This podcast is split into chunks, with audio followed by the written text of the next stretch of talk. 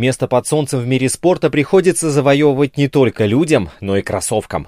Забавно, но изначально НБА запретила новинку, назвав ее слишком яркой, и собиралась штрафовать Майкла Джордана, если он выйдет в этой обуви на паркет. Культ кроссовок Джордана перевернул рынок, а угроза бана от НБА только помогла в продажах. Дело даже приняло скверные обороты и стало зашкаливать за черту психоза. Ради пары красочей отдельные лица даже шли на преступления.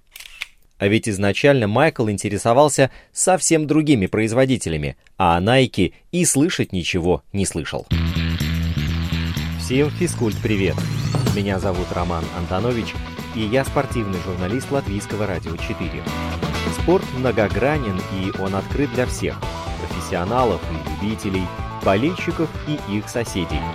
В подкасте «Спорт сегодня» мы будем говорить о спорте, узнавать о спорте и даже заниматься спортом. Слушайте, подписывайтесь и делитесь. Эти действия, кстати, тоже считаются спортивной активностью. Баскетбольные кроссовки уже давно распространились за пределы нишевого рынка товаров, предназначенных исключительно для спортсменов. Они отлично сочетаются с повседневным стилем одежды, и вряд ли кто-то из нас удивится, если заметит на прохожем одну из игровых моделей Nike – Такая обувь удобна, имеет красочный и привлекающий внимание вид, да и запоминается на зависть другим элементам экипировки. Если основные комплекты форм в игровых видах спорта ограничены привычными клубными цветами и одинаковы для всех членов команды, то кроссовки имеют гораздо больший простор для полета фантазии создающих одежду специалистов, да и самих спортсменов тоже. Не зря концерны долгие годы ведут гонку, главной целью которой является подписание контрактов с самыми популярными лицами НБА. Ведь для столь специфичной продукции уже само успешное выступление игрока становится отличной рекламой. К примеру, в 2003 году, еще не сыгравший ни одного матча в лиге, Леброн Джеймс заключил договор с Nike на 90 миллионов долларов – а уже в 2016 оформил с компанией новое, так называемое пожизненное соглашение, которое будет приносить ему около 30 миллионов ежегодно. А ради легендарного Майкла Джордана и вовсе создали именной Джордан бренд. Первые баскетбольные кроссовки появились еще в далеком 1917 году – Теперь же ежегодный оборот в индустрии специализированной обуви измеряется в миллиардах долларов. Так было не всегда, тем не менее производители уже давно облюбовали главную витрину своих достижений – игры НБА. Едва ли у кого-то получится вспомнить все модели кроссовок, в которых баскетболисты выходили на площадки, отмечающие в этом году 75-летие лиги. Однако это не остановило популярнейшее издание Sports Illustrated от составления рейтинга 75 лучших моделей кроссовок в истории НБА. С полной галереей можно ознакомиться в описании этого выпуска, а мы же выделим основные моменты из праздничного материала. Подавляющее преимущество Nike в этом списке вряд ли удивит любителей баскетбола. Гигант раздает спортсменам самые щедрые контракты – он препятствует проникновению на рынок конкурентов и активно использует самые громкие имена игроков при выпуске продукции. От Леброна Джеймса и Коби Брайанта до Кайри Ирвинга и Джа Морента. Лучшей моделью концерна, по мнению составителей рейтинга, стала Nike Air Force 1, расположившаяся на четвертом месте. Кроссовки, выпущенные в 1982 году, носил сам Мозес Мелоун – Сейчас же они считаются классикой, по-прежнему издаются в разных цветах и стабильно приносят несколько сотен миллионов долларов ежегодно. Кроме того, авторы высоко оценили Nike Fomposite 97 года, в которых выступал Пенни Хардуэй, а также Nike Dunk 85 года, побывавшие на ногах самых разных спортсменов. Однако по количеству представителей в десятке лучших победителем стал Air Jordan – Хотя в Nike все равно довольны. Джордан является одним из подразделений холдинга. Тем не менее, продукцию именного бренда Майкла Джордана, ведущего деятельность с 1984 года, принято рассматривать отдельно. В топ-10 нашлось место сразу пяти моделям кроссовок его воздушества. Air Jordan 6, 91 год, в которых Майкл завоевал первое чемпионство НБА. Air Jordan 4, 89 года, в которых лидер Чикаго забрасывал знаменитый The Shot в кольцо Кливленда. Air Jordan 3, 88 год, в которых МД взял первую награду MVP – Air Jordan 9 95 года, в которых лучший игрок лиги помог Чикаго Буллс провести сезон 72-10. И, и, и, наконец, Air Jordan 1 84 года. Эти кроссовки, вероятно, породившие присущий современности культ баскетбольной обуви, вне конкуренции – Забавно при этом, что в 1984 году НБА запретила их, ведь модель не была привычно однотонной, а бросалась в глаза ярким красным цветом, что тогда рассматривалось как нарушение правил. Майкла планировали штрафовать на 5000 долларов за каждый матч, сыгранный в новой модели, выпущенной еще с фирменным логотипом Nike. Но это не смущало ни компанию, ни спортсмена. Шумиха вокруг ситуации только способствовала увеличению продаж.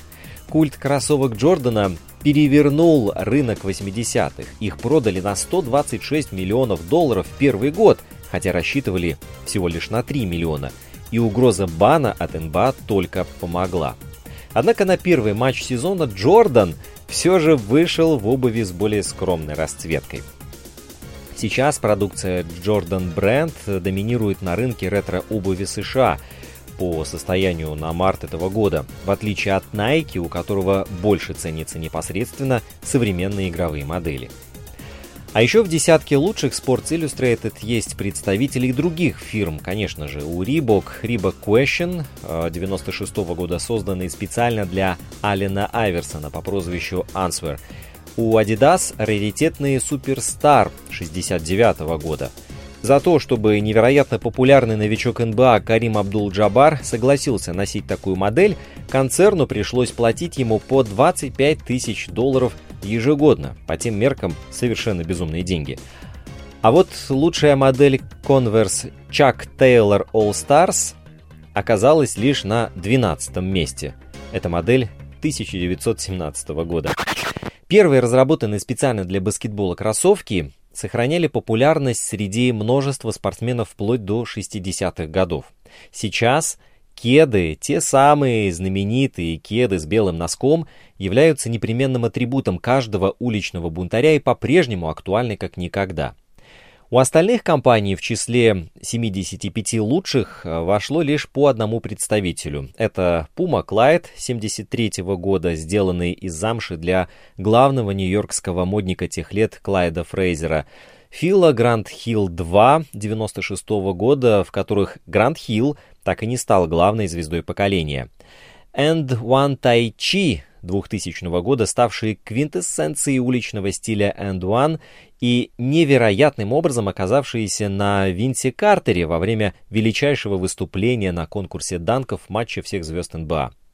Under Armour Carry One 2015 года, позволившие Under Armour при помощи имени Стефана Карри сходу ворваться на рынок баскетбольной обуви.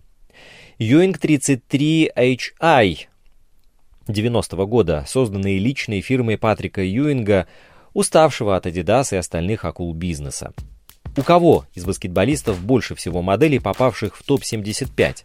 Майкл Джордан – 13, Коби Брайант – 8, Скотти Пиппен – 5, Леброн Джеймс – 4, Карри Ирвинг 3 и столько же у Пенни Хардуэя. Остальные участники рейтинга в лучшем случае представили по две пары кроссовок. Многих, конечно же, удивит столь обширное присутствие в рейтинге партнера Майкла Джордана по чемпионским Буллс Скотти Пиппена, который выступал в качестве доверенного лица Nike сразу для пяти моделей в списке. Лучшая из них Nike Air More Uptempo 96 -го года также мелькала на экранах телевизоров зрителей Олимпийских игр в Атланте. Коби Брайант отметился в этом топе сразу с продукцией от двух производителей. Привычным нам сейчас Nike, а также Adidas, с которым он сотрудничал до 2002 года. Популярность модели великого атакующего защитника Лейкерс не снижается и по сей день. даже среди действующих игроков Национальной баскетбольной ассоциации его кроссовки пользуются наибольшим спросом. И все же, несмотря на насыщение рынка и безграничных просторов для фантазии дизайнеров, учитывая при этом не менее фантастические возможности технологий, эпохой, подарившей нам больше всего запоминающихся моделей, остаются 90-е годы. Период творческого расцвета Air Jordan и еще готового к экспериментам Nike. У ближайших преследователей из 2010-х представителей в рейтинге ровно в два раза меньше – Культ кроссовок Джордана, как я уже сказал, перевернул рынок 80-х. Было продано на 126 миллионов долларов в первый год, а рассчитывали тогда на 3 миллиона, и угроза бана от НБА только помогла. Майкл Джордан давно уже не играет в баскетбол, но его бренд актуален и стабильно приносит большие деньги. Выручка Джордан Бренд за 2020 финансовый год составила более 3,5 миллиардов долларов, а сам Майкл с 1984 года получил от Nike около миллиарда 300 миллионов. Так вот, историю Air Jordan, которые вначале были чуть ли не вне закона, теперь изучают в лучших бизнес-школах. Но начиналось-то все как авантюра. Nike подписывает подающего надежды Джордана, делает для него уникальные кроссовки и капитально вкладывается в маркетинг. Дело-то могло прогореть, но Nike вышел победителем и теперь правит в НБА. В чем же секрет популярности кроссовок Джордана? Как их придумали и как раскручивали? Почему они до сих пор актуальны? Разобраться решил режиссер Еми Бамиро в фильме «Майкл и его Джорданы». Бывшие сотрудники Nike, журналисты, культурологи по кусочкам собирают пазл взлета Джорданов. Что происходило в политике и обществе США 80-х, как эпидемия крэк-кокаина повлияла на баскетбол, почему Джордан не хотел идти к Nike и как сделка перевернула рынок. Смотрите, сколько событий. Так вот, фильм «Майкл и его Джорданы» стал одной из главных премьер фестиваля документального кино о современной культуре Beat Film Festival, который состоялся в июне в Москве. Он рассказывает, как в начале 80-х Nike занимал место в нише беговой обуви, но в целом компания в плане узнаваемости бренда уступала крупным игрокам, таким как Reebok, Adidas, Converse. В Nike решили выходить за рамки бега и захватывать новые рынки. Все в бизнесе знали, что основной потребитель спортивной обуви – это 16-летние мальчишки. И баскетбол был самым крупным видом спорта, чтобы проникнуть в массы. Но проблема в том, что Nike вообще не ассоциировали с баскетболом. У директора по маркетингу Роба Страссера вдруг появился вариант. Нужно подписать баскетболиста, который стал бы кумиром для всех детей. В Джордана поверил менеджер компании Сони Ваккаро, он, кстати, занимался баскетбольными делами бренда, и убедил компанию подписать перспективного баскетболиста и сделать для него именные кроссовки – те времена это было совершенно неслыхано. Так Nike решил вложить весь свой спонсорский бюджет в одного молодого Джордана, который еще к тому моменту не провел ни одного матча в НБА. Перца этой истории добавляет то, что сам Майкл не хотел идти к Nike. В Северной Каролине Майкл тогда играл в Конверс и любил Adidas, а про Nike вообще ничего не слышал. Nike связался с агентом Джордана Дэвидом Фальком и пригласил на экскурсию в кампус. И когда юный баскетболист отказал даже своему агенту, тот решил сделать заход через родителей, и уж они-то пообещали помочь. Вообще, Джордан изначально хотел контракт с Adidas, но немецкий бренд не собирался подписывать молодого баскетболиста, потому что толком ничего не знал о нем и не понимал, что с ним вообще делать. Они были готовы давать ему кроссовки, чтобы он играл в них, но вот платить за это нет. Агент обошел все компании и везде спрашивал, что вы готовы сделать для Майкла? Но такой вопрос лежал за пределами существующей парадигмы, и никто не собирался предлагать контракт. Крутили пальцем у виска и выпроваживали Фалька. В Конверс вообще сказали, что если Майкл придет к ним, к нему будут относиться так, как и к другим баскетболистом. Точка. Ага. Потом, небось, локти себе кусали. По хорошему счету, выстраивать бренд вокруг одного баскетболиста – это что-то немыслимое для того времени. Не будем забывать, что дело происходило в начале 80-х. Компании больше ориентировались на команды и не особо заморачивались над разнообразием моделей. У Converse были Джулиус Ирвинг, Мэджик Джонсон и Лэри Берт, и они носили кроссовки одной модели, просто разных цветов. Все, что еще надо – Спонсорского бизнеса как такового тогда еще не было. Конверс поставлял клубам НБА кроссовки, некоторые из них даже платили за них. У самых ярких игроков были контракты на скромные суммы, на 9-10 тысяч долларов. Выделялся только Карим Абдул-Джабар, который получал около 100 тысяч долларов в год за Adidas. Nike перевернул рынок. Джордану сделали уникальные кроссовки, дали пятилетний контракт, процент от продаж и прописали, что после завершения карьеры ему будут платить более миллиона долларов в год. Ну а что было потом, вы уже знаете. 120 миллионов вместо трех за первый год. И вот тогда, как признал уже бывший дизайнер Питер Мур, работавший тогда над Джорданами, в Nike допустили ошибку, не установив ограничения по выплатам. После определенного количества проданных пар надо было снижать роялти, и так компания смогла бы заработать больше. Но, увы, прощелкали клювом. Угроза бана кроссовок Джордана только помогла Nike, но до сих пор не ясно, вообще платили ли они штраф. Сочетание красного, черного и белого на кроссовках не понравилось Майклу. Изначально он назвал эти цвета дьявольскими. Ему нравился голубой цвет, в котором он играл в Северной Каролине. Но Мур тогда сказал, что цвета Джорданов менять не будут. Впервые он надел красно-черные кроссовки в Нью-Йорке в выставочном матче. Они разминались, и вдруг образовалась толпа из детей. Все они показывали на его обувь. В итоге кроссовки забанили.